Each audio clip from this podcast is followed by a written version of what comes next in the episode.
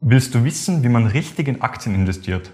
Bleib dran, wenn ich gleich mit Josef Oberganschnick, ausgewiesenen Aktienexperten, über dieses Thema mit euch spreche.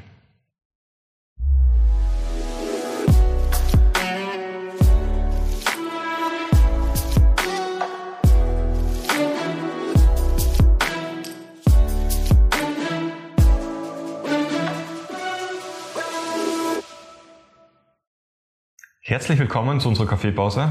Hallo. Josef und ich freuen uns sehr, dass wir euch heute zu einem sehr spannenden Thema begrüßen dürfen. Wir wollen einen Schritt weiter in unserem Exkurs gehen und wollen jetzt einmal in die Tiefen der Veranlagung hineintauchen und wollen halt über Aktien sprechen und ähm, ja, wie man richtig in die Assetklasse der Aktien investieren soll und auf welche Stolpersteine man achten muss. Josef, du hast über 20 Jahre Erfahrung im Aktienfondsmanagement bist, jetzt dieses Mal nichts du, keine Zurückweisung, absolut ausgewiesener Experte in dem Bereich. Was gibt es über Aktien, jetzt mal ganz grob zu sagen, bevor wir dann Schritt für Schritt in die Tiefe gehen? Ja, Aktien ist einmal der, das Synonym für ein, für ein Risikoinvestment. Mhm. Das heißt, man spricht bei einem Aktieninvestment von einer klassischen Unternehmensbeteiligung. Das heißt, wenn du Aktien kaufst, beteiligst dich direkt am Unternehmen und bist Miteigentümer von Apple, von Microsoft, Amazon oder wie auch immer das Unternehmen heißen möge.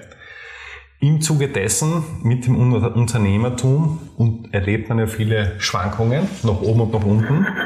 Kein Geschäft läuft geradlinig nach oben und ähnlich verhält es sich dann auch von, mit den Börsenkursen. Mhm. Weltweit gibt es ungefähr 50.000 börsennotierte Aktien in den größten äh, Aktien der Welt oder den größten Aktienmarkt der Welt ist in Amerika. Mhm. Das sind ungefähr 60 bis 70 Prozent der Marktkapitalisierung wird mit US-Aktien abgedeckt. Wahnsinn eigentlich, gell? Ja, schwerpunktmäßig auch von, wenn man sich die, die großen Unternehmen anschaut, die über eine Billion Dollar Marktwert aufweisen. Das sind de facto alle aus dem Tech-Bereich oder mhm. technahen Bereich. Wenn man Amazon jetzt als, als Tech-Titel ja. äh, nehmen kann, würde ich kann auch so sehen. Auch so sehen ja. Und äh, spannend ist natürlich auch die Frage, jetzt haben wir als Investor ein Riesenuniversum von mhm. über 50.000 Aktien. Wie wähle ich dann am Ende des Tages meine Aktie aus? Ja, absolut.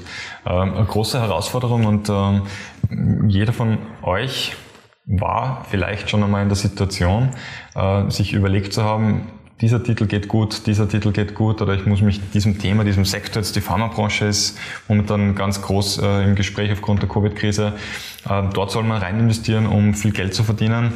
Wie leicht ist es jetzt in der Praxis, den einen richtigen Titel zu finden, mit dem man ein Vermögen macht? Ich kann jetzt nur für mich sprechen, subjektiv äh, unmöglich. Also ich habe es in meinem ganzen Leben nie geschafft, eine Aktie zum absoluten Tiefpunkt zu kaufen und zum absoluten Höchst zu verkaufen. Ja. Und was man in den, an den Aktienmärkten generell sieht, man erlebt als Investor doch ein, ein ja, wie soll ich sagen, sehr viele Emotionen. Das heißt, äh, mit dem Kaufeinstieg beginnen die Emotionen, teilweise sogar schon davor, wenn man Titel zuschaut, die dann systematisch steigen und man sich selbst die Frage stellt, ja, warum habe ich nicht vor einem Jahr, vor einer Woche mhm. oder einem Monat investiert, obwohl ich das eh gesehen habe und nicht gemacht habe. Und das Gleiche ist natürlich auch, wenn es dann irgendwann einmal nach, nach unten plumpst und die Kurse ins, ins Bodenlose sehen. Und wenn man es ehrlicherweise sagt, als Aktienfondsmanager ähm, erlebt man da eigentlich einen Trauerprozess. Mhm. Das heißt, wenn man falsch liegt, dann kommt einmal zuerst die Phase einmal des Leugnens. Also das gibt's gar nicht. Mhm. Dann kommt irgendwann einmal die Phase dessen, dass ich sage, okay, jetzt äh, kommt da Aggressivität man schimpft auf den Markt, man schimpft auf die Marktteilnehmer, jetzt erst recht und die sind ja alle ahnungslos. Mhm. Irgendwann kommt dann einmal so eine depressive Phase, wo man dann einmal mit sich ähm, selbst einmal kämpft. Dann geht es dann teilweise noch in die, in die esoterische Phase, dass man sagt, man bittet das Universum um Hilfe, dass es doch irgendwo gut geht. Und erst einmal alle diese Schritte durchtaucht hat, kommt man irgendwann einmal zu dem, zu dem Bereich der Akzeptanz und ähm, akzeptiert das Ganze. Und spannend finde ich vor allem auch das Thema, dass man sagt, okay, wenn man jetzt weiß, dass man solche äh, Prozesse überhaupt mhm. durchläuft, wie gehe ich mit dem Ganzen um? Und auch an sich selbst die, die Akzeptanz auszurichten, dass man sagt, mit einem Aktieninvestment werde ich mit an Sicherheit grenzender Wahrscheinlichkeit nicht alles richtig machen. Absolut. Ähm, was aber nicht heißt, und das ist immer ganz wichtig, was aber nicht heißt, dass man nicht mit einzelnen Aktien ein Vermögen machen kann. Es ist Absolut. theoretisch möglich.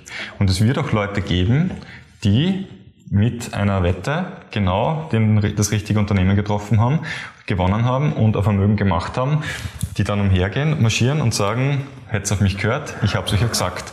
Und da muss ich immer an, an die Lottoziehung der Woche denken. Jede Woche, ich glaube einmal in der Woche findet die Lottoziehung statt. Zweimal, da, zweimal sogar, bin da nicht so tief drinnen.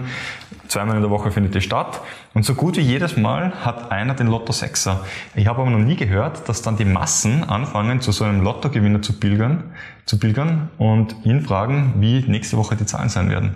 Absolut. Und trotzdem gibt es einen Sieger. Und das ist halt am Aktienmarkt auch etwas. Mhm. Äh, vielleicht noch ganz kurz für einen Einhack, aber das ist aus meiner Sicht das die wesentliche Unterscheidung. Mhm. Das heißt, wenn ich jetzt wirklich reich werden will, dann bin ich in der Region Glücksspiel. Ja. Das heißt, ich nehme all mein Geld, mache vielleicht eine Leverage, also das heißt, ich finanziere mich äh, fremd und setze alles auf eine Karte.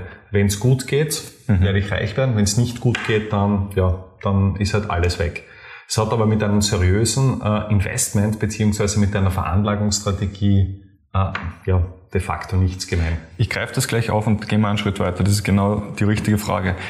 Was ist jetzt ein seriöser Weg, um in Aktien zu investieren? Wenn man jetzt all diese Phasen durchlaufen hat und irgendwann zur Akzeptanz gekommen ist, heißt das ja nicht, dass Aktien per se ein schlechtes Investment sind. Nein, überhaupt. Was ist jetzt ein guter Zugang, um mit Aktien seriös Geld verdienen zu können? Aus meiner Sicht sind äh, zwei Sachen wesentlich. Der erste Faktor ist einmal eine gewisse Laufzeit. Mhm. Das heißt, ich muss, wenn ich ein Aktieninvestment habe, äh, ja, einfach mit der Zeit gehen. Das heißt, ich werde gute Jahre haben, ich werde schlechte Jahre haben und in Summe werde ich mich irgendwo bei der durchschnittlichen Rendite oder bei der durchschnittlichen Ertragserwartung annähern. Mhm. Allerdings, wie gesagt, mit extrem guten Jahren und extrem schlechten Jahren. Das heißt, um das eben aushalten zu können, brauche ich auch ein gewisses Durchhaltevermögen. Mhm. Das heißt, um halt vor allem auch die, die schlechten Jahre auszuhalten. Und der zweite Zusatz ist, äh, aus meiner Sicht, ist das Thema Diversifikation. Also quasi nicht alles auf eine Karte setzen und versuchen, einen möglichst breiten Markt, mit welcher Strategie auch immer, abzudecken, mhm. um einfach das unternehmensspezifische Risiko etwas abzufedern. Nachteil dabei ist natürlich für, für alle, die da eher in, in der Region des Glücksspiels unterwegs sein wollen, mit dem wird man keine Lotto-Sechser am Ende des Tages genau. äh, verdienen oder gewinnen. Das heißt, man hat die Möglichkeit über breite Streuung, weil Streuung nämlich nicht nur heißt, dass man Risiken reduziert, sondern dass man auch systematisch auf Ertrag verzichtet an potenziellen zumindestens, weil sich einfach durch die Kursschwankungen die Erträge, der eine macht Ertrag, der andere verliert, das hebt sich auf und am Ende kommt eben ein, ein durchschnittlicher Wert sozusagen raus. Also wenn man durchschnittlich investieren möchte, dann ist man eigentlich im seriösen Bereich. Absolut. Weil man kann man eigentlich einfach zusammenfassen. Also was mir jetzt immer wieder unterkommt ist, ich meine, ähm, wir, wir haben ja beide einige Jahre an Erfahrung in der Branche es ist jetzt doch so, dass es sehr viele Voranbieter zum Beispiel gibt, die sagen, ja, wir sind Profis in der Veranlagung, wir kaufen Aktien, wir diversifizieren auch, aber wir sehen diesen gewissen Edge, wir sehen das gewisse Etwas, wir können einen Mehrwert für den Kunden herausholen und ähm, sind jetzt quasi weichen bewusst von diesem durchschnittlichen Markt sozusagen ab, um eben einen Mehrwert zu generieren. Was kann man dazu oder was kann man davon halten? Was, was sagen die Zahlen und Fakten dazu? Das ist eine schwierige Frage. Absolut. Ich kann jetzt nur eine, eine, eine Studie von, von einem ähm, Research House anbieten, mhm. von äh, Standard Poor's, ja. die mehrere tausend Fonds analysiert haben. Und was man sagen kann, ist, dass es nach Kosten ja die wenigsten Fonds schaffen, überhaupt den Markt oder die Benchmark zu übertreffen. Mhm. Das heißt, wir befinden uns in einer Region irgendwo zwischen 90 und 95 Prozent der Fonds, die es nicht schaffen, im Vergleich zum Markt einen Mehrwert zu generieren. Das heißt, im Umkehrschluss ist jetzt in den letzten Jahren ein, ein sehr starker Trend zu beobachten. Das heißt, sehr viel Gelder fließen in ein sogenanntes passives Investment oder ein indexnahes Investment, mhm. wo das primäre Ziel ist, möglichst geringe Kosten zu produzieren und den Gesamtmarkt abzudecken. Also sprich völlig weg von diesen, diesen klassischen äh, Alpha-Themen oder, oder Ertragsthemen, wo eben der Fondsmanager oder eine Investmentgesellschaft versucht, die Anlageentscheidung auf Basis von fundamentalen Kennzahlen, also quasi, dass man Kennzahlen anschauen, auf Basis von Bilanzkennzahlen oder eben auf Basis von, von technischen mhm. Bewertungsmodellen äh, eine Entscheidung zu treffen. Und Paradebeispiel noch ganz kurz ist eben der Warren Buffett, also einer der ja, berühmtesten Investoren der Welt, der mittlerweile ja mit Berkshire Hathaway äh, ein sehr erfolgreiches äh, Unternehmen besitzt, noch immer zu 38 Prozent besitzt. Und dieser Warren Buffett ist halt ein sehr stark value-orientierter Investor, der jetzt aber mittlerweile auch schon das eine oder andere Tech-Unternehmen in, in seinem Portfolio hat. Absolut. Also wenn ich das richtig verstanden habe und richtig zusammenfasse, heißt das, dass Fondsmanager auch wenn sie sehr gut sind, einfach aufgrund ihrer hohen Kostenstruktur, die sie produzieren. Ich meine, man darf da nicht unterschätzen, bei großen Asset Managern, da arbeiten ja Hunderten, hunderte von Leute, Analysten, die da im Hintergrund die Arbeit machen, die müssen alle bezahlt werden. Das heißt, der ganze Kostenapparat, der dadurch entsteht, der wiegt den vielleicht sogar Mehrwert. Vielleicht schaffen sie es sogar, einen Mehrwert zu machen, wobei es auch da Studien gibt, die sagen, dass es ja, ich glaub, da nicht, aber, aber das kann man vielleicht noch irgendwie rein argumentieren dass einfach aber trotzdem die Kostenstruktur äh, ausschlaggebend für den finalen Ertrag in Relation zu, anderen, zu verschiedenen Aktieninvestments sozusagen darstellt. Das heißt, wenn man sich jetzt wirklich sehr teure Produkte hernimmt und sagt, man produziert vielleicht um zwei, zweieinhalb Prozent mehr Kosten mhm. als ein vergleichbares mhm. indexnahes Produkt, bedeutet das, dass der Fondsmanager jedes Jahr um zweieinhalb Prozent besser sein muss mit seinen Entscheidungen als der Gesamtmarkt.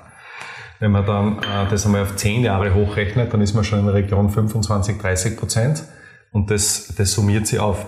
Und wir haben diesbezüglich auch einmal eine, eine Fondsstudie gemacht, was auch sehr interessant ist. Das heißt, wenn man sich Fonds anschaut und analysiert, ist es ganz wesentlich, dass man jene Fonds auswählt, die langfristig erfolgreich sind mhm. und nicht jene, die kurzfristig erfolgreich sind.